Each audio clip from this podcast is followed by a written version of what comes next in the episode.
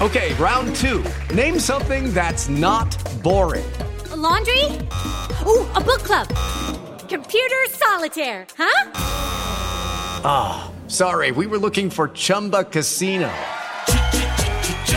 That's right. ChumbaCasino.com has over 100 casino-style games. Join today and play for free for your chance to redeem some serious prizes. ChumbaCasino.com. No purchase necessary. Void where prohibited by law. 18+. Terms and conditions apply. See website for details. It's time for today's Lucky Land horoscope with Victoria Cash. Life's gotten mundane, so shake up the daily routine and be adventurous with a trip to Lucky Land. You know what they say. Your chance to win starts with a spin. So go to LuckyLandSlots.com to play over 100 social casino-style games for free for your chance to redeem some serious prizes. Get lucky today at LuckyLandSlots.com. Available to players in the U.S., excluding Washington and Michigan. No purchase necessary. VGW Group. Void where prohibited by law. 18+. Terms and conditions apply.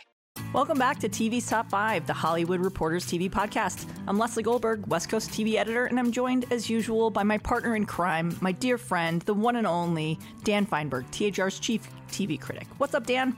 Well, press tour is over, and as Stone Temple Pilots once sang, I'm half the man I used to be.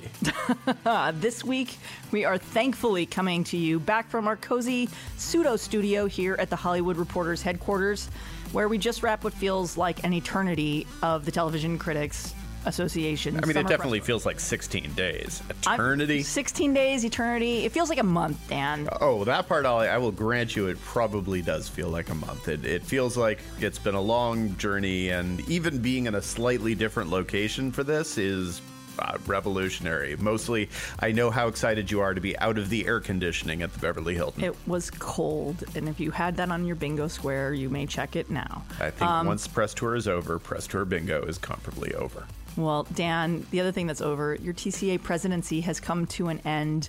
Let me be the last person or the last of many people to congratulate you on a terrific run and keeping that event going and going strong. So congratulations, my friend. Thank you. As the poem goes, I'm nobody. Who are you? Are you nobody too?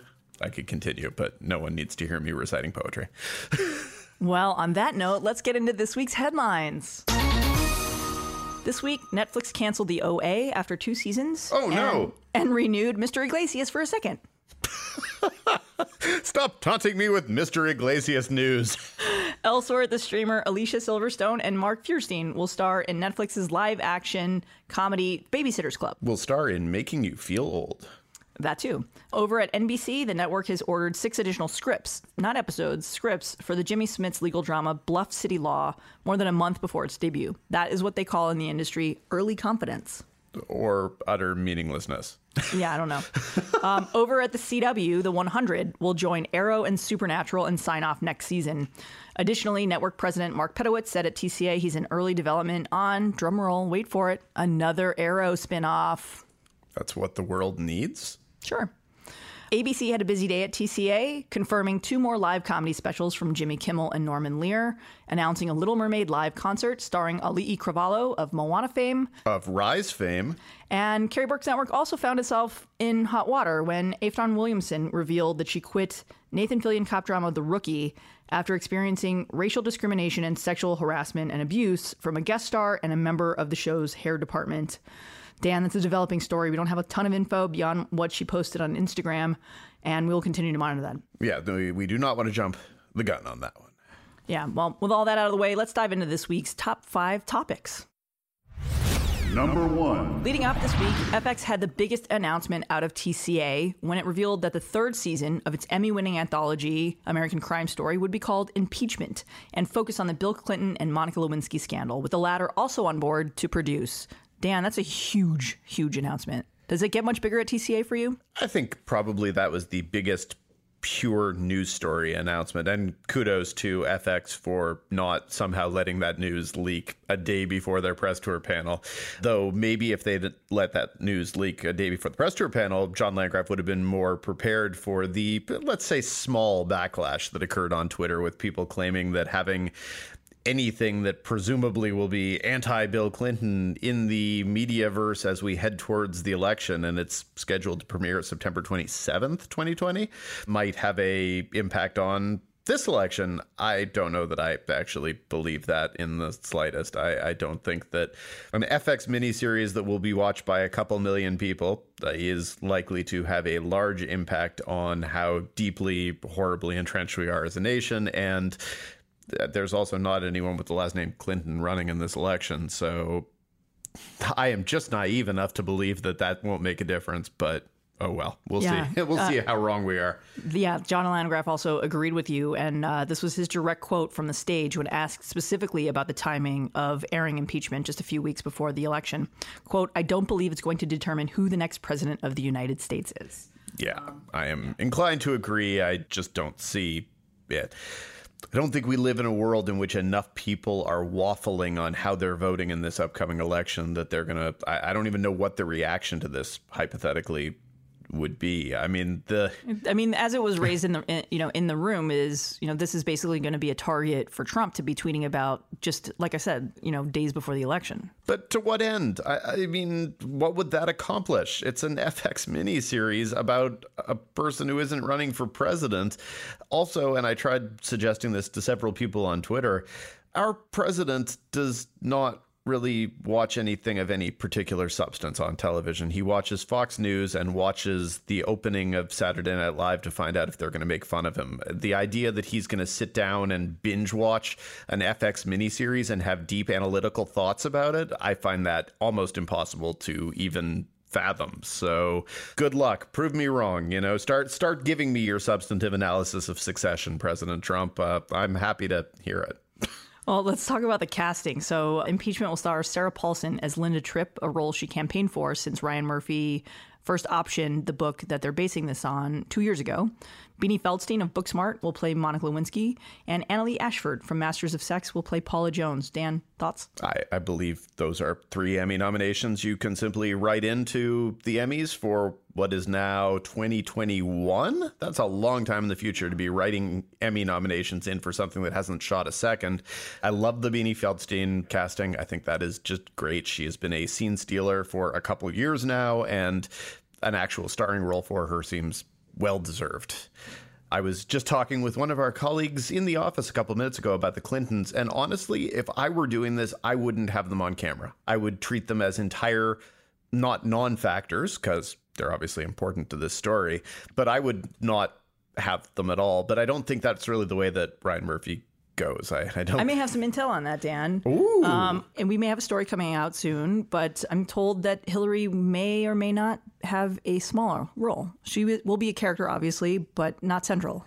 You're saying that the character as I understand it for now. You are not suggesting that Hillary Clinton is going to be the character, in this miniseries. I don't think the real Hillary Clinton is going to be in this miniseries. Dan, do you have TCA fatigue? I definitely have TCA fatigue. Good. I do too. Yeah, I would, if I were them, I wouldn't have anyone playing Bill. It's too obvious a recipe for someone to go and be hammy in their performance. And if the goal is to have this be the story of the women and their role, that should probably be, to my mind, what the story is. On the other hand, I also think that you can tell, not to interrupt, apologies for interrupting there, Dan, but I think you can tell from the way that they announce this, with all of the actresses first playing these three characters, I think that speaks volumes of FX intention. And I think it's the right thing to do. The only question is if John Travolta wanted to whip out his primary colors, Bill Clinton impression again, and do that and sort of atone for how mediocre and utterly out of place he was in the OJ season of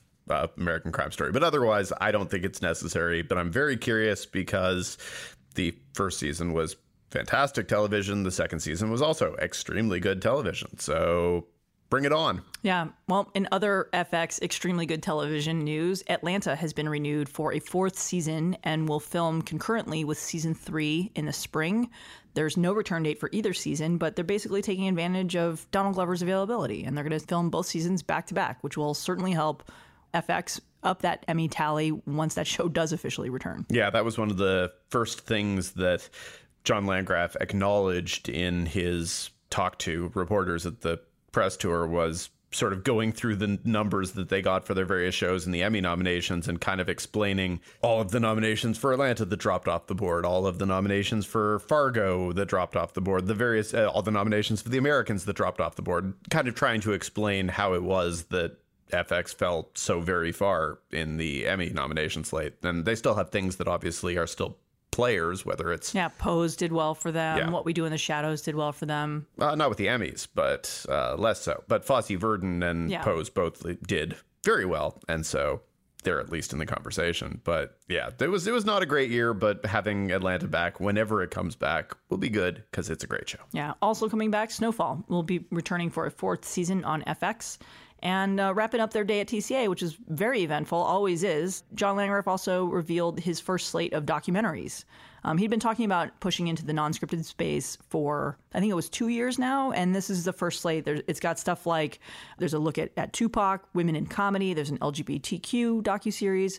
It's a good slate. I won't rattle it off now, but it's at thr.com/TCA if you look for it. This is the beginning of what we're seeing for FX, getting that Disney infusion where they're really ramping up originals, be it scripted or unscripted.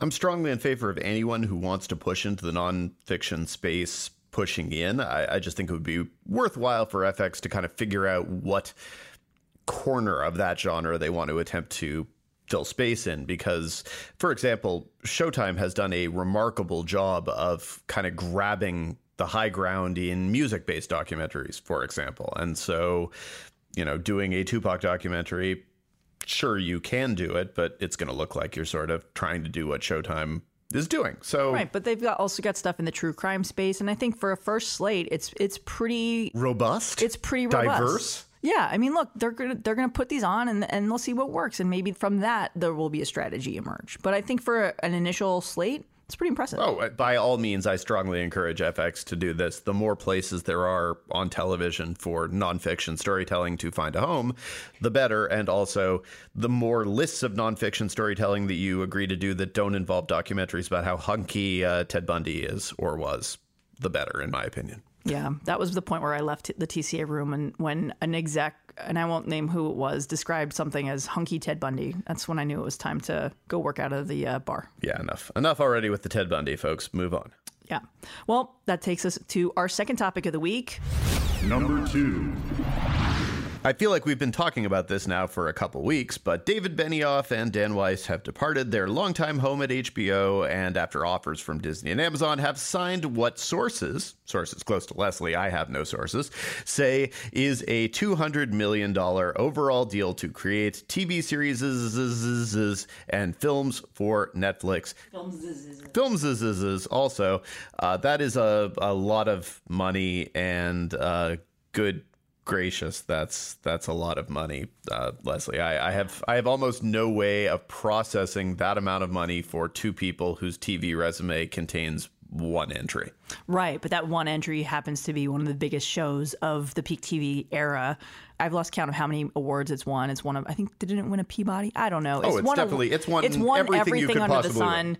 So it's basically the show of the moment. It's going to win another Emmy, regardless of how divisive the series finale was. It's going to win 15 to 20 more Emmys. Yeah, and I mean, look, you know, the big question for me is what Netflix is actually paying for, what they're going to get on this return. And this is a story that I'm reporting out a little bit more right now. But, you know, look, Benioff and Weiss have 3 Star Wars movies already lined up for Disney. So I can't imagine Disney or Lucasfilm is going to be all that jazz when they're like, yeah, we're going to, you know, focus on this. And then we're also going to do these other things at the same time.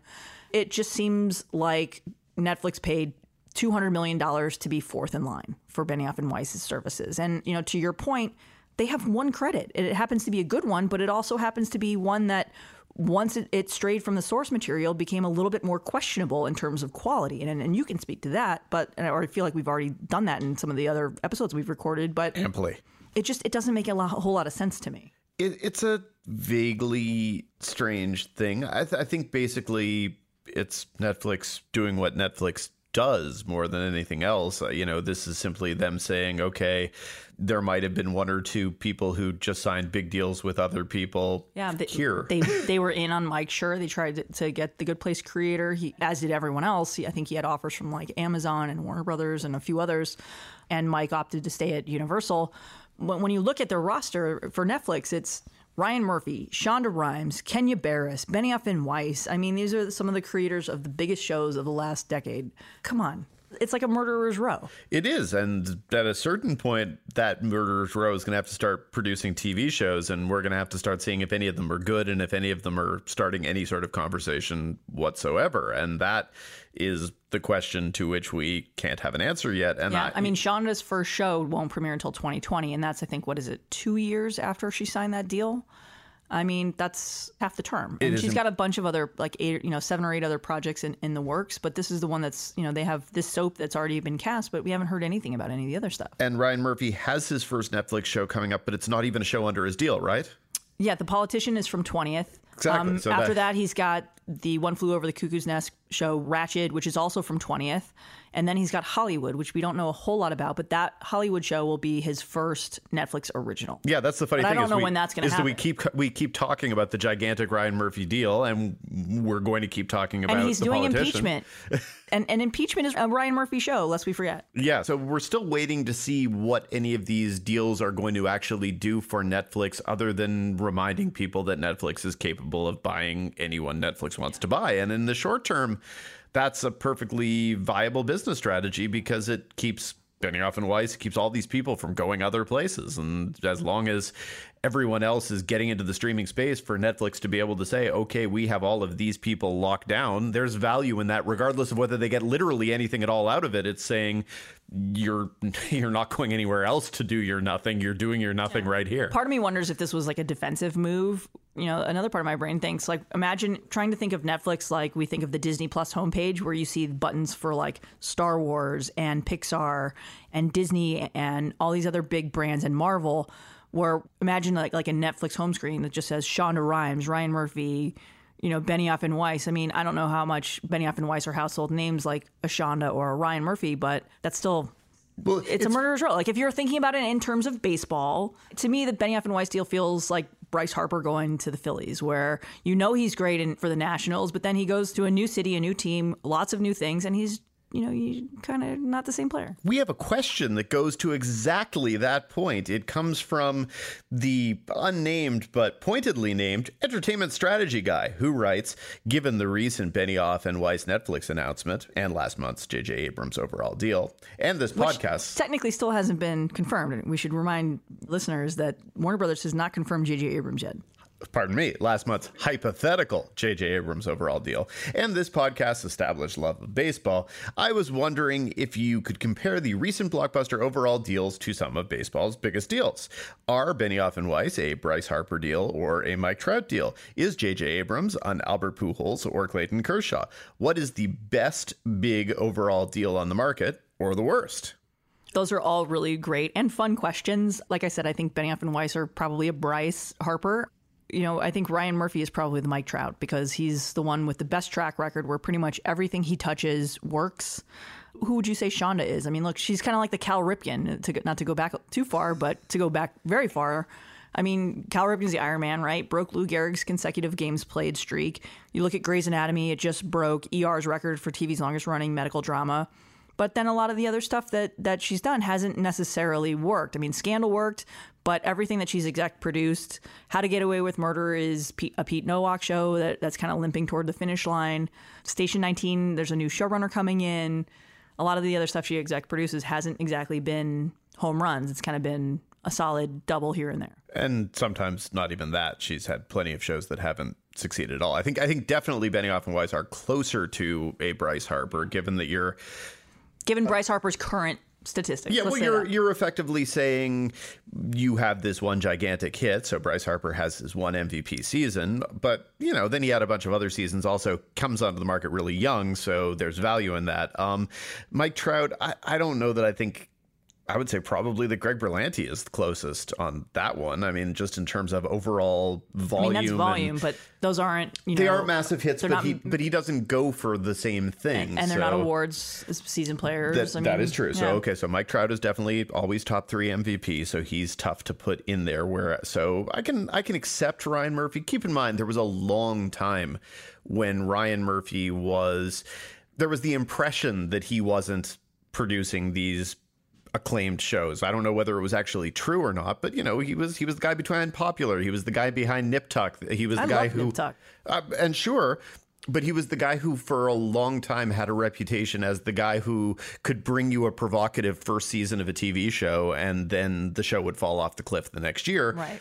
He's now largely moved beyond that, though I think we still whisper about that. But I don't think it's functionally relevant to what his career is at this point. Yeah. I think he's proven enough second seasons. So I don't know if it's exactly a Mike Trout. These are tough questions because we have too much information about the baseball players and not nearly enough information about the Yeah. But look, I think in terms of what the best overall deal on the market is, I think you'd be hard pressed to look beyond Greg Berlanti. You know, look, my wife works for, on Batwoman, which is produced by Greg. But from an objective standpoint, he's got 18 shows on the air. It's a TV record, 18 scripted shows currently in the works, on the air, streaming, however you want to qualify it. And there are more that are out in the marketplace right now or aren't ready to be announced yet. I mean, he has incentives worked into that deal for other bonuses the more shows he gets on the air. It's incredible. And yet, remarkably, you want to talk about bang for your buck? He made zero TCA press tour appearances this year, though his partner in crime, Sarah Schechter, made many. Three, and his husband made one. Yes. So he was amply represented, if not literally himself represented. So, yeah, whatever. I'm trying to think of who that would match up with, because, as you say, he's not going to get you Emmys. He's not really probably going to get you the show that's going to attract 25 million viewers. On the other hand, he can basically churn out one show after another, never stopping. Half of the shows that he has are franchisable, and so they can immediately generate spinoffs. And he's grooming a next generation of showrunners, and they are continuing to develop for Warner Brothers and sometimes with him, too. I mean, there's another project that's out in the marketplace I can't talk too much about that may change the Emmy conversation around Greg. Ooh. So, I mean, there's your cryptic tease. Oh, but, goodness. We're not necessarily breaking news, but we're definitely teasing news? Sure. But yeah, I mean, I think, like I said, what's the best big overall deal on the market and the worst? It's hard to qualify. What, are we talking awards? Are we talking ratings? Are we talking profit? Because if we're talking profit, which is ultimately what most of these deals are about, bringing what kind of financial windfall can you bring to your studio? Warner Brothers bought out the back end on a lot of the CW Arrowverse shows. I mean, that's profit immediately. These shows are sold all over the world. They've all got Netflix deals. The new ones will be on HBO Max. I mean, there's a lot of bang for your buck there.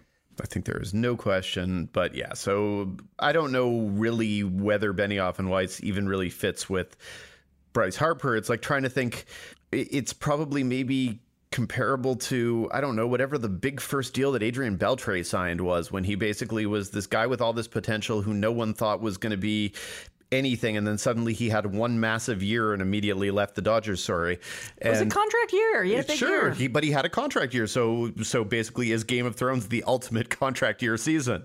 There it is. That's a great analogy. But yeah, because otherwise, who are they? Yeah, I mean, Benioff is a novelist. I'm reluctant to qualify any of these deals as the worst, but considering that there's a lot that I don't understand about why Netflix would pay $200 million to be fourth in line. I'm going to qualify that as the worst right now, because I don't have all the information. No, I think you're right, though, about the theory that it could just be a defensive maneuver. And I don't think there's anything wrong with that. I think in this marketplace, keeping them from going anywhere else is an entirely valid business strategy, whether it required spending $200 to $250 million. That I have no idea. And I should also note, it's a film and TV deal. So they're going to do both for Netflix. So who knows what could come from that deal when and if the guys decide to do something that's not Star Wars. So it's a lot of money. It's a lot of money. Well, up next, let's talk award season, Dan. Number 3. In award season news, the Emmys will air on Fox without a host when it airs in September. And Dan, as we mentioned at the top of the show, your TCA tenure officially came to an end with this year's TCA Awards, which I hear was a lovely night where Amazon's Fleabag just completely dominated. It was indeed. Fleabag won the coveted, prestigious, that one too, prestigious and coveted TCA Program of the Year Award, which has in the past gone to such shows as Heroes, Season 1, and Glee. But also lots of really good shows that we're not at all embarrassed about. Also, I can completely justify for you why both Heroes and Glee and Empire, in fact, won the TCA Program of the Year. American Idol. We've given a lot of odd things the Program of the Year award, and I am totally okay with that because they all did things in the broader television universe that explained why they won that award. We've also given that award to The Americans, Game of Thrones, and a bunch of other truly wonderful shows, including Fleabag, which also won Individual Achievement in Comedy for Phoebe Waller-Bridge and Comedy Series for being a comedy series.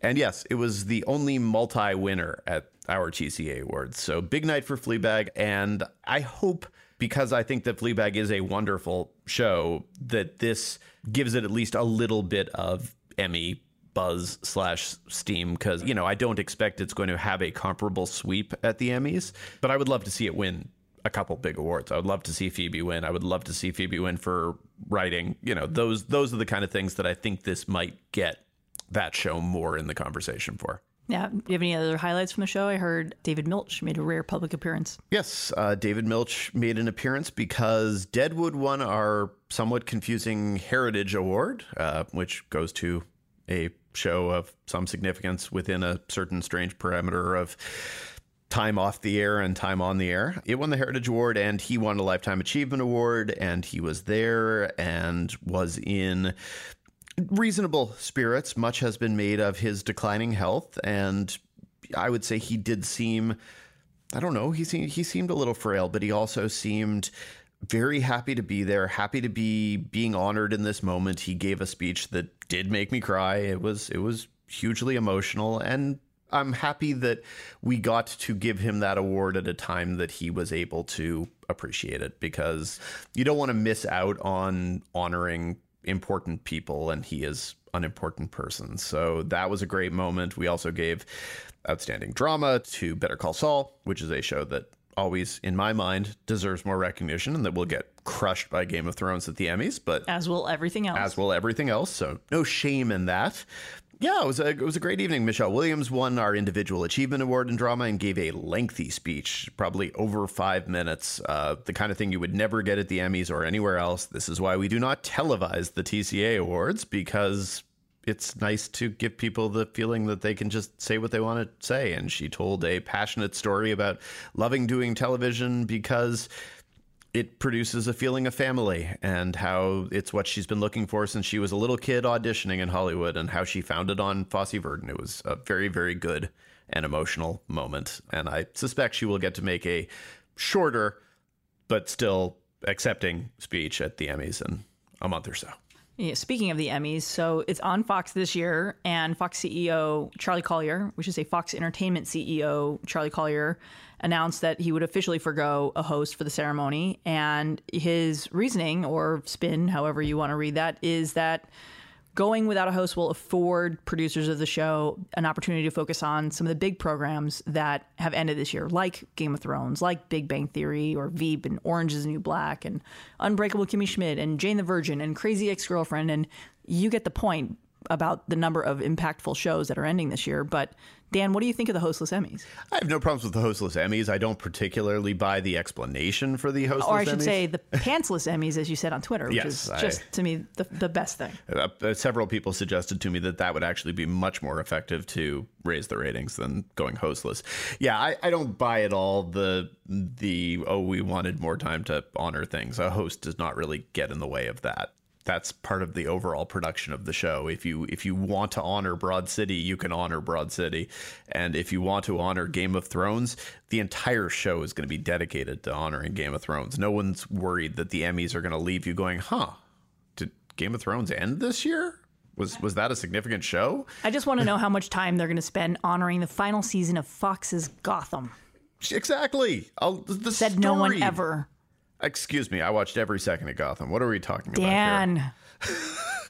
What are we even talking about here, Leslie? No, I think it's as simple as the reason that we've all known the whole time is that basically Fox doesn't have someone who's inherently suited for the job. It's they simply don't have the right person. And so Andy Samberg hosted it the last time it aired on Fox. He was, of course, a star of Brooklyn Nine-Nine when it aired on that network, and it doesn't air on that network anymore. I believe it was Jane Lynch before that. So they've had to, because they don't have a late night comedy presence, they've had to reach into their programs. Could they have done that this year? Yeah, of course they could have. They have an animated comedy with Amy Poehler. They've got a bunch that they don't own.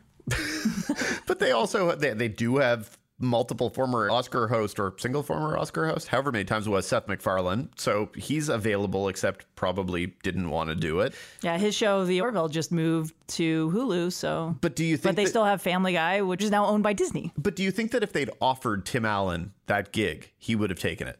I think you don't offer Tim Allen that gig. No, the question is not whether you do and whether I think it would be a good idea, but do you think Tim Allen says yes? I'm speaking of the person who is their biggest live action comedy star. I don't even want to think about a world in which Tim Allen is the host of the Emmys. Fine. I know there are reasons why. I'm just saying he is the person who could have been a contender and he's not doing it. And that's fine. Whatever. It makes no difference. It would have done zero to make me more excited for the Emmys if you'd said Tim Allen is hosting. I'm just saying he's the person who might have been a contender, but whatever. Yeah, Dan, I'm still not over the fact that you watched every episode of Gotham. That's 100 episodes. I even enjoyed many of them. It was a show that frequently did amusing and crazy things, and that was in all ways admirable in its production design and costuming. And if you are the Emmys and you wanted to pay tribute to that show's audacious visual styling, you could do worse. That's my only point. They're bound to forget about a bunch of shows of superior quality also. Like, I don't expect they're going to pay tribute properly to Catastrophe. Or Broad City. Or Broad City, which they should, and shows, well, at least Catastrophe was nominated for writing at some point. But yeah, I don't expect they're going to do that. Hey, Fleabag's ending this season, apparently, so they can honor Fleabag there if they're not going to give it other awards. Anyway, I don't buy for a second it has anything to do with honoring fallen shows. It has to do with them not having a person. And that's okay. The Oscars showed you don't need to have that. Yeah. So fine. Number 4. Now it's time for our Showrunner Spotlight segment. This week, we're joined by a writer-producer who cut his teeth on Saturday Night Live in the office before creating or co-creating Parks and Recreation, Brooklyn Nine-Nine, and The Good Place, which will tragically end this season. As a producer, his credits also include Master of None, Abby's, and NBC's upcoming comedy Sunnyside. Welcome, Mike Schur, to TV's Top 5. Hello, thank you for having me. So, Mike, if there's anything that sort of unifies your TV output to me, it's sort of a sense of optimism about people and even sometimes institutions that have been maligned. And I know that when it comes to sports and politics, you're hardly immune to frustration and anger at the world. Is it hard when you put on the sort of artistic hat to be optimistic, to be hopeful? I don't think it's hard. I actually think it's therapeutic because it allows you to channel your frustrations and anxieties about the world or whatever you're writing about into a potential solution. Like, that's the way I thought of it, especially on, say, Parks and Recreation. Government, my whole life has been maligned. I was born in 1975, and one of the first things I remember is Ronald Reagan saying, "Government isn't part of the problem, it is the problem," or whatever that line was. And I found the opposite to be true for most of my life, which I know is an extremely privileged statement because I grew up a white kid in Connecticut. But to me, the government was the public swimming pool that I swam in and the public school that I attended and the people who fixed the potholes on my street when there were potholes on my street. So I was frustrated at the idea personally that government is universally maligned, and Parks and Rec became a way to sort of say, like, well, what if it isn't terrible? What if it's just a group of people who have a lot of, optimism and who believe in the power of community and want people to have fun places to go play soccer and go to festivals? So it's not hard to take that attitude. In fact, I think it's the opposite. I think it's much harder to live in a sour way all the time. And by the way, this doesn't mean Megan Amram and Jen Statsky are sitting just to my left. They've worked with me for many years now, and they can attest to the fact that our writers' rooms very frequently are just bitch sessions, whatever's happening in the world, because the world is dark and scary and awful and terrible. And so we talk about that all the time. We're not Pollyanna-ish about the problems that we face, but it's nice to write things that propose solutions instead of just saying, yes, the world is dark and scary and terrible and awful. That doesn't seem, there's no point to that, in my opinion. It's just reflecting. If you're just reflecting back the awful parts of the world we live in, then what are you doing? Just, go outside and start yelling at the sky.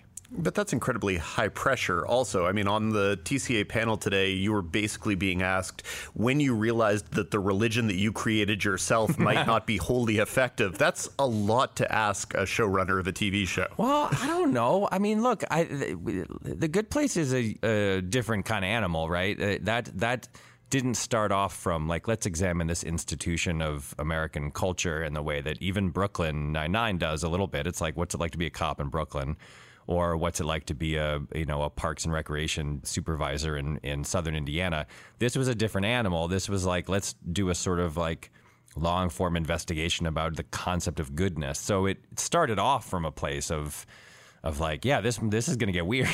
This is going to be strange, and we're going to have to come up with a bunch of rules. I had never written anything even remotely what you might call genre-ish or sci-fi-ish or anything. Some of the writers on the staff are big genre fans. Some of them aren't at all. But from the beginning, we sort of knew, like, we're going to have to propose some big ideas here, and we might screw it up. Like, and we might propose some big ideas and then find out they're wrong. And that's sort of what I did. Like, that point system, like I said this in the panel, the point system that I invented was, the idea of it was, what if the afterlife is accurate? What if it's just mathematically accurate? And what if no one could argue with it? And what if your final score was just your actual final score in terms of how good a bad or person you were? And it wasn't until I got pretty deep into the breaking of the pilot story that I was like, oh, what a terrible system this is. That's awful. So I don't think it's a lot of pressure as much as it is just like, it just requires you to like just keep thinking about what you're doing and not be afraid to kind of reverse course if you feel like you screwed something up.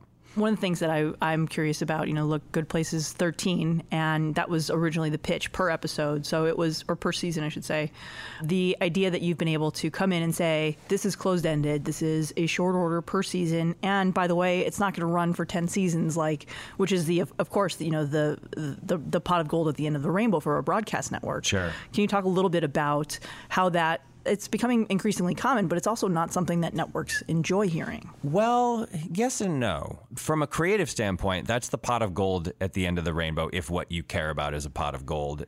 And right. If you care about a pot of gold, then you're not doing this version of a show, right? You're trying to conceive of a show that could just run as long as possible. Not exclusively. There's a plenty of people who conceive of ideas for shows that can run as long as possible, who also care very deeply about the artistic merits of their shows. I'm not saying those things are mutually exclusive. But now the bigger thing is that it used to be the pot of gold at the end of the rainbow for the network and studio because it was the only way to get a pot of gold. They would deficit spend every episode, and in order to make their money back, they had to sell it into syndication or to a streamer or whatever. And that was the only way to make money. So, but now that's not true anymore. Like, shows get a little more expensive every year, but they also sell them to Netflix or Amazon or Hulu or whoever after a year, or sometimes before they air, and that deficit goes away. Like, network TV right now is the closest thing to a no-lose proposition for the network and the studio that you've ever had in Hollywood, at least since the days of, like, I Love Lucy, where, you know, they made 56 episodes a year, and the sets were so cheap that when Ricky slammed the door, the entire set shook back and forth because he was made out of balsa wood. Like, back then, like, they were rolling in money. They still wanted to make as many as they could because they were making money every episode, so they made 50 a year. But in the intervening time, it just got really expensive. And so it used to be that the only way to do it was to maximize the actual number of episodes you made. It's not the case anymore. Like, their networks and studios can turn profits on things that make a total of 10 episodes or 20 or 30 or whatever. So the downward pressure coming from the people who buy TV shows is much less than it was a while ago because they're not so scared about how much money they're losing. They're making more money on more individual projects than they ever have. Yeah, and you recently signed a big overall deal to stay put at Universal Television, which of course produces Parks, and you've had a long relationship with. They're on The Good Place. Yeah. And was that part of the appeal of staying with them, considering that they will soon have a streaming service of their own to supply? Yeah, although every place has a streaming service of their own in the next 2 years. So the appeal to me of Universal, besides just familiarity and it being a place I've worked continuously since January of 1998, was that they are still very good from the studio side about taking stuff elsewhere. You know, Brooklyn ended up at Fox, and Master of None was on Netflix, and I've already you know, worked on projects that are targeted to be at places other than NBC that, you know, who hopefully in the next couple months, weeks, years, whatever, will get set up other places. Like, they're still invested in that idea. They're not completely siloed off in terms of what their strategy is. Now, they might get siloed off because these other places might say, like, we don't want your shows anymore. We only want shows from our people. But at least for the time being, they've been very good about saying, like, let's take this idea and find the best place for this idea and go try to sell it there and make a deal there. So it's a very weird world we live in now. But, you know, I think that all for many, many, many reasons, Universal was just the best place for me for what I do and what I wanted to do. And you were being pursued by everyone, Netflix, Amazon. I heard everyone was chasing him. Well, chasing might be strong. They were mildly making interested in my whereabouts. Yeah. They were glancing at their phone to check their GPS tracker on me occasionally to see where I was. But I certainly had a lot of meetings at a lot of places, and the world is changing so fast that there are very strong arguments to be made to go to any number of different places right now. You know, like Benioff and Weiss just went to Netflix, and like, I'm sure that they did the same thing I did, and they met with everybody in town, and then whatever the specific set of parameters was for the shows those guys want to make, that was the best place for them. Like, that's what everyone's doing right now, is just sort of poking around and trying to figure out, like, where's the best fit. Well, when it comes to parameters, you haven't been entirely monogamous to broadcast, but you've obviously shown a lot of dedication and faith to that side of the medium. Are there parameters that you think would make you want to do a show that was for a streaming format, whether it was being able to swear, or being able to run 33 minutes per episode, you know, whatever the reasons would be? I mean, there's certainly aspects of like the way that other places do business that I'm jealous of. I'm jealous of the time most of anything, I think. It is a huge pain in the butt. I've said this many times. I'm sorry if I'm repeating myself, but it's a huge pain in the butt to have to get every episode to exactly the same length. And it's also extraordinarily unlikely that the optimal length of every single episode that you make is exactly 21 minutes and 30 seconds. And you know, we release some producers' cuts, we call them, of Good Place episodes that are anywhere from 45 seconds to 6 minutes longer than the ones that they air. And those episodes, I think, are the best versions of that individual episode. That I'm very jealous of. But I honestly think that it starts from just what's the idea of the show and where does that show want to live. And like Master of None was a show that could not have been done on NBC for like 50 reasons. Netflix was the exact right place for it at the right time. And I would assume that in the future, and this is, again, the appeal of being at Universal for me personally, there will be things that I'm involved with at some level but that aren't best suited for NBC. They're best suited for some other place, and then we'll try to go to that place and see if they want to buy them. So in terms of what appeals to me about other places, the time is the biggest thing. Cursing, I don't know. I mean, I love cursing. Don't get me wrong. I do it too often in my own life, but that doesn't make me, I'm not jealous of that. Like, I think, I mean, the thing that the most people in the world who are casual fans of The Good Place know about is the way that we got around the cursing problem. And like, to me, the best thing about network TV is, I think, limitations and obstacles are good for comedy. I think they force you to be inventive, and they force you to think hard about what you're doing and come up with interesting creative solutions. I think I've used this analogy many times, but I remember reading a story about the Wachowskis making The Matrix, and they were like, we need $750 million. And Warner Brothers was like, you can have like $48 million. And they made one of the greatest sci-fi movies of all time. And then when it made $1 billion, they were like, we need $750 million. And Warner Brothers was like, here's $750 million. And then they made two big, flat, flabby, bad movies. And I think that that's because people stopped giving them notes, I'm guessing. And they stopped having obstacles. Like, they had to navigate an obstacle course in the first movie. They didn't have unlimited money. They had to be really inventive with the way that they did things, and they had to hone their script. And I mean, this is complete conjecture. I've never met them at all. But even if it's not true, it's still a good analogy, in my opinion. It's like network TV gives you obstacles, and I think, especially for comedy, I think obstacles are very good for comedy. Also, Film Twitter is about to come after you for maligning those two flabby movies. Oh, yes. You're kidding me. Not Film Twitter is going to come after me for the Matrix sequels? Oh, you meant the sequels, not the movies they made after. Oh, no, I meant the Matrix sequels. Oh, okay. Yeah. There's a renaissance on the second one. It's a crazy, incorrect renaissance. The one with the long Bacardi ad where they're just raving out in like a weird slow-mo cave. Film Twitter does weird things. I can't be held responsible for it. Thank you for the warning. Well, going back on the TV track, you know, one of the things that I think is so interesting about the overall deal market is that so many producers are getting these big deals, but it's a lot of them, the common thread is that they're prolific. So you are producing multiple shows, some of which you write and some of which you shepherd other showrunners. How do you approach that balance? Is it basically who comes up with the idea? Or, I mean, Sunnyside is from Matt Murray, who you work with on The Good Place and Brooklyn Nine-Nine and Parks and Rec. Can you talk a little bit about that, finding that balance, like between how much you actually want to write and where your responsibility and interest is in shepherding new voices? Yeah, that's the most fun part of being at the exact place I am right now, which is I've now worked with, I mean, I've known Matt Murray since 1995. Worked with him continuously. He was at SNL with me. He came to all those shows you mentioned. And so, you know, he's a wonderful person and an incredibly talented person. And there are a number of people who fit that profile who I've now worked with for a long time.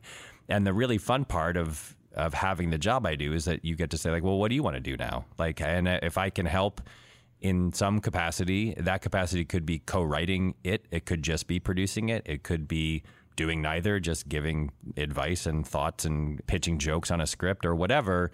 That's the most fun part of this to me. Like, I think my ideal world is something very close to what I have right now, which is I have a show that is mine, technically, that I created and that I work on and that is sort of the main focus of my week-to-week life. But then also there's all these other people who are more than ready to be running their own shows and have 1,000 good ideas. And if I can help shepherd them through the weird process of getting a show from an idea to an actual pilot or to a show, ideally, great. That's great. Like that, there are so many of those people that I've now worked with. Two of them are in this room to my left, and nothing would make me happier than to have all of those people get their shot and like come up with their idea and say what they want to say. And I think that, you know, the key to this to me is I don't want to be a person who like makes a bunch of uniform stuff. I don't want to go in and tell everyone this is how you have to do it, or this is what the characters have to sound like, or this is who you have to cast or whatever.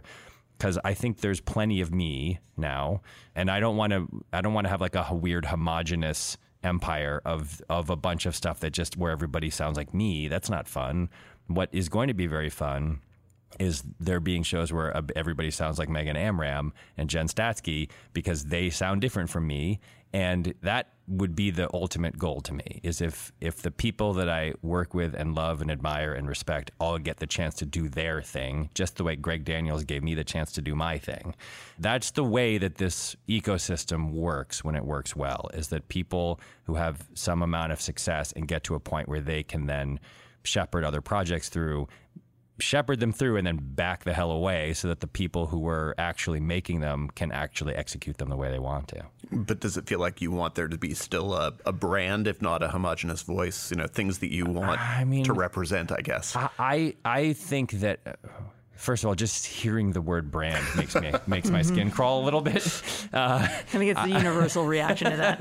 I think that in lieu of the word brand, let's call it a worldview or something, right? Like if I have a certain worldview about TV, and that worldview encompasses a general sense of how people should be presented, and a general sense of what ideas are good and what ideas are bad, and a general sense of what a TV show ought to try to do, and a general sense of what kinds of people should act on that TV show.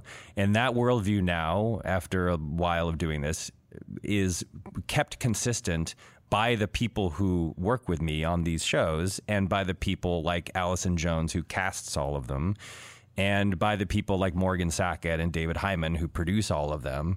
Like, there's no, the brand is the people, and the writers who I've worked with and who I've shared a writer's room with for between 3 and 15 years are the reason that they've been around that long is because we sort of get each other and we sort of fit in some weird way. And we all, which is not to say that we all have the same perspective on anything. It's merely that the creation of a TV show will remain generally consistent because the people who are doing it are all sort of like-minded, for a better word. Like-minded is second only to brand in terms of making my skin crawl, but it's slightly better. But that's how I don't worry at all. I don't think about or worry at all about any of that stuff because I feel like it's going to happen naturally. Because someone who would make a TV show that were wildly, what you might say, off-brand, for me personally, I'm not working with that person at all, right? So that doesn't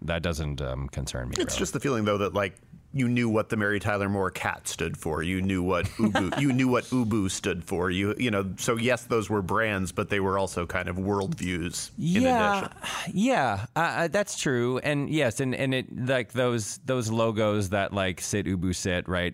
I remember being like, when I saw that, I was like, yes, I like this. On the other hand, before Curtis Hanson died, I met him at a party and I said, I have to ask you this. I'd never met him before. And I was like, there is literally nothing consistent about what you do. It's fascinating. He made like In Her Shoes, and he also made LA Confidential, and he also made like that weird poker movie that Eric Bana, I think, was in. And I was like, what's your deal, man? Like, how do you do this? And he sort of shrugged and was like, I do what I think is interesting. I find an idea I think is interesting. And I 8 Mile. He'd also made 8 Mile. Like, what a crazy career. And he just said, I do what I think is interesting. I find an idea I like, and I find an actor I like, and I pursue it for a while, and I do it, and then I move on. And you wouldn't say that Curtis Hanson had a brand, but I think you would say that he had a very good and happy career, and he made a lot of really interesting stuff. And so I would rather go at it that way. I would rather say, like, I'm gonna find people that I like, and I'm gonna find ideas that I like, and we're gonna try to make them, and some of them will work, and some of them won't. And at the end of the day, we'll all be happy with the mission. Sunnyside is a comedy about immigration, but given what's happening in our country right now, how are you balancing the humor with maybe taking on some more serious subjects? Given what is happening in our country right now? I haven't been paying attention. I mean, where do I begin? How do we balance the comedy with the serious stuff? And how serious will you get? Look, the show is a comedy. The show was conceived of in its original form by Cal Penn 5 years ago. It is not a reaction to this, in the same way that The Good Place, in some weird way, seems like a reaction to Trump, but isn't, because it was conceived of and written before. The entire first season was done before the election, or almost all of it. So it's not a reaction to it. It's a very present issue in the lives of many, many, many Americans. Like all immigrants, and then all people who care about immigrants, and even people who don't care about immigrants. Like, it's a thing that's out there all the time now. So it's first and foremost a comedy show. It is attempting to be, we described it all through the process of developing it as a patriotic comedy. It's about why people love America and why they want to be in America. And there are many obstacles to loving America, frankly, and to also being in America if you're an immigrant. And those obstacles include a very Byzantine process of application for immigration. They also include a number of people who don't want you here. And they also include a current president who actively doesn't want you here and is telling you all the time. So I think that, like, the main thrust of what you're going to see on that show is comedic stories about a group of people who came here from all different places in the world, who all love the country and all want to be here and are all just trying to do their best to pass that test, to take that class and pass that test and join a place that they truly love. The underlying background, the sort of like low rumble that goes through it, is going to be that, like, that's very, very hard right now. In fact, it's probably harder right now than it's been at any time in history, or at least for a great while. That doesn't mean that episode to episode you're going to get any kind of story about immigration officers. You might, or you might not. It's just the sort of underlying threat that accompanies any group of stories about immigration. The first 3 episodes are written. 2 of them have absolutely nothing to do with the actual process of immigration, and one of them has a lot to do with the actual process of immigration. So I think it's like anything else. The writing staff is pursuing legitimate, real, true-to-life stories about what the immigrant experience is like. They're going to write those stories. Some of those stories have to do with very silly stuff that has nothing to do with the drama that's unfolding nationwide, and some of it are directly going after the drama that's unfolding nationwide. But the primary goal is always going to be entertaining and funny. We talked about early on when Cal was sort of explaining the idea to Matt and me. We said, I remember thinking, like, the goal here should be to make a show, you know, like when you watch a Michael Bay movie and there's like a moment at the end where there's like a slow motion montage of like kids, like Norman Rockwell painting looking kids, like flying a space shuttle, and there's an American flag flapping in the breeze, and you're hearing like a John F. Kennedy speech or something. Like, it's so overblown and like ridiculous in terms of how rah-rah American it is. The goal is literally to make a comedy that makes you feel like that. A comedy about immigrants that makes you feel like that. That makes you feel like the things that this country is capable of, and is the potential for this in this country for greatness is so massive, and people love it that much, and the idea of it is so great that if we can make people feel like they felt at the end of Armageddon, then we will have done our job. But the ridiculous thing about that, of course, is that 5 years ago or 10 years ago, that sentiment wouldn't have been at all political. The idea of people wanting to come into the United States and be Americans was literally America. That's right. But now it's become explicitly political. So, but I think the point the show is trying to make at some level is it should not be political. It should not be a politically controversial stance to say, I'm an immigrant who loves America and I want to live here. Like, there's nothing inherently political about that. That is literally, factually, how the country was founded. So the idea that it's become a political sawhorse or whatever you call it is not the fault of the people who want to come here, and it's not the fault of the idea of the country. In fact, it is the idea of the country. So that is exactly the point. Our point would be, it's not a political position to say, I am from somewhere else, I love America, and I want to become a citizen. That is inherently not a political position. It has become a political position because of this debate and because of what's happened in the country. So we're trying to approach the problem apolitically as much as we can. Well, along those lines, are you somewhat tremendously relieved that you never had to see how the optimism of Parks and Rec played against Trump's America? Or alternatively, do you kind of desperately want to see how that attitude would work? I've thought about this a lot, and I have a very boring answer, which is I don't know. I honestly don't. I don't know what would have happened if in season 4 of Parks and Recreation, if the election of 2016 had happened, and what it would have done to us and how we would have changed course or whatever. I mean, to be fair, we introduced a character when Leslie Knope got onto the city council who was basically, he wasn't Donald Trump, but he wasn't far from Donald Trump. He was a self-interested guy who was corrupt, and he moved to Pawnee because he was a dentist, and Pawnee didn't have fluoride in their drinking water, and the main business in town was a candy company. And everything he did as a member of the city council was an attempt to increase his own personal fortune, and he had absolutely no qualms about doing it. He was openly corrupt and blackmailed Leslie into giving him her bathroom and did a bunch of stuff like that. And celebrated it and was happy. Yeah. That's right. Yeah, he made T-shirts. And by the way, he also loved golf, for the record. So you know, it's not like This stuff didn't start with Trump. You know, this stuff has been around for a very long time. So I don't know that we would have done anything differently. I think it would have played out pretty much the same. It's just that Jeremy Jam would have seemed like a reaction to Trump instead of being a precursor. Yeah, wrapping up, you know, look, the reboot culture is, well, we don't need to explain to you what it is, but The Office exploded on popularity with, you know, Netflix is now moving to NBC's upcoming streaming platform.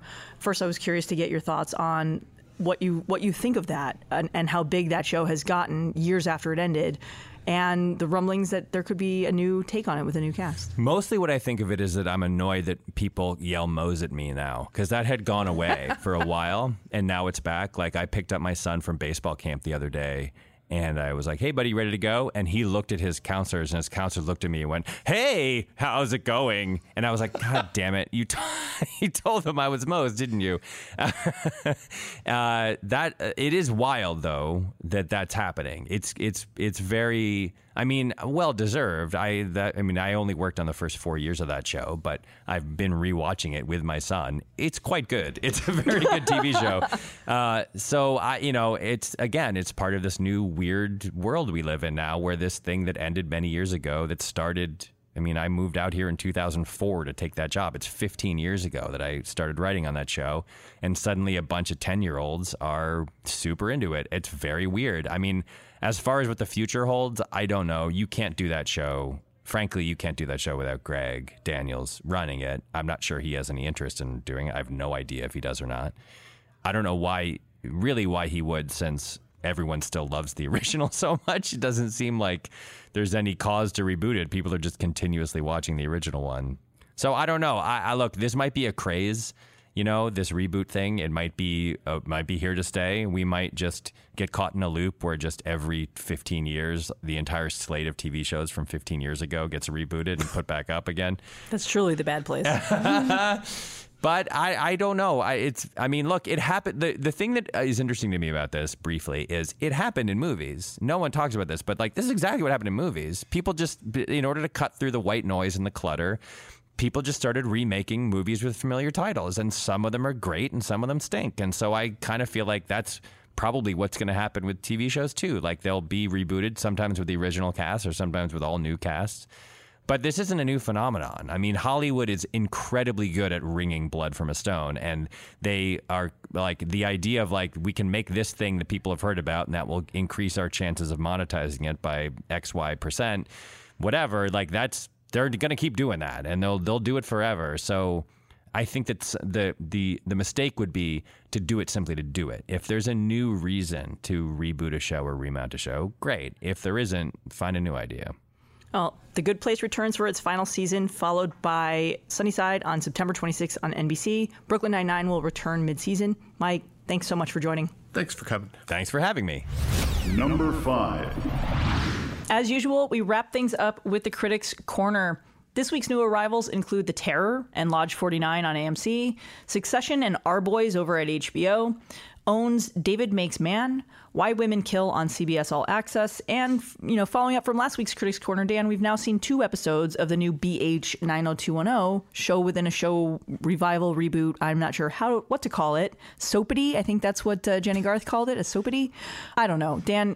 There's a lot going on. I missed that panel, so I don't know what Jenny Garth called it. I have, however, watched 2 episodes, so I know that it's okay. I don't think it's bad. It's an amusingly complicated conceit for something that could have been very simple, and I appreciate that they at least put the effort into trying to do something more complicated. The reality is, I don't think anyone working on the show is, I don't know, talented enough, frankly, to give it a high ambition, smart take. So they have a funny conceit that they drag out sometimes decently. They get a couple laughs.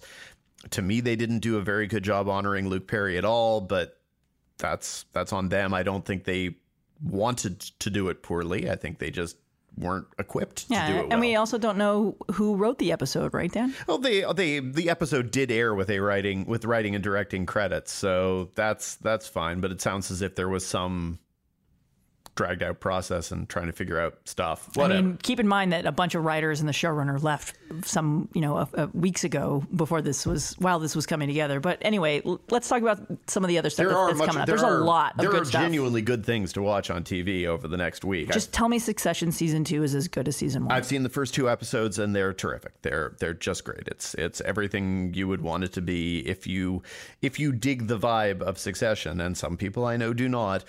It is exactly what you want. It is full of, lacerating, profane language. The performances continue to be great, and the story continues to get more complicated and twisted as it progresses and as people aspire to greater power. So that would be the thing I would tell people primarily to watch this week. If there's another second-year show that you should check out, everybody really should be watching Lodge 49 on AMC, but I'm not sure everyone would actually like Lodge 49 on AMC. And at this point, I can't really explain to you what Lodge 49 is even about. It's a odd Southern California secret society slacker dramedy that has a vibe that is completely unique, and it makes me laugh and it makes me smile, and I just love settling into its rhythms. And the second season starts out totally confidently. I think it is a great cast, from Wyatt Russell to Brent Jennings to Sonia Cassidy and all of these supporting players.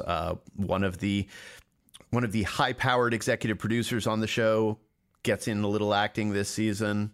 Not going to say who that is, but that's fairly obvious. And it's just a really good show. Again, won't be for everybody. It's completely and totally a vibe, and either you catch it or you don't. The same's actually true about David Mixman on OWN. It is legitimately one of those shows that is actually a tone poem, even though critics often use the phrase tone poem when they don't know how else to describe something. It is a poetic depiction of a young man growing up in Florida, being torn between different worlds. And it's quite beautiful at times. So you've got that. The new season of The Terror Infamy on AMC. It has nothing at all to do with the first season. So if you haven't watched the first season, A, you should, but B, whatever.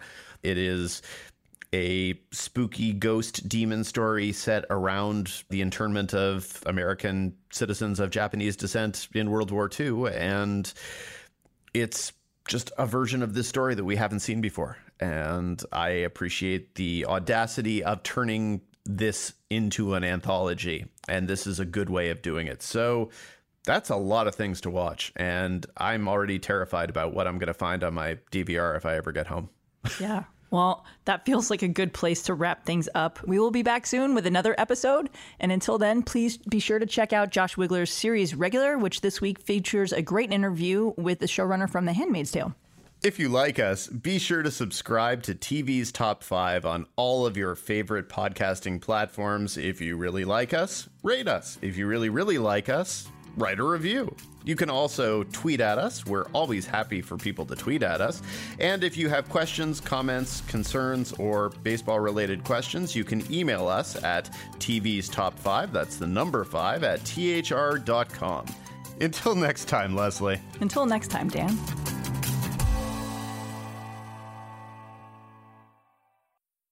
Step into the world of power, loyalty, and luck. I'm going to make him an offer he can't refuse. With family, cannolis, and spins mean everything. Now, you want to get mixed up in the family business. Introducing The Godfather at ChumbaCasino.com. Test your luck in the shadowy world of The Godfather slot. Someday, I will call upon you to do a service for me. Play The Godfather now at ChumbaCasino.com. Welcome to the family. No purchase necessary. VGW Group. Void where prohibited by law. 18+. Terms and conditions apply. Lucky Land Casino. Asking people, what's the weirdest place you've gotten lucky? Lucky? In line at the deli, I guess? Aha, in my dentist's office. More than once, actually. Do I have to say? Yes, you do. In the car before my kids' PTA meeting. Really? Yes. Excuse me, what's the weirdest place you've gotten lucky? I never win and tell. Well, there you have it. You can get lucky anywhere, playing at LuckyLandSlots.com. Play for free right now. Are you feeling lucky? No purchase necessary. Void where prohibited by law. 18+. Terms and conditions apply. See website for details.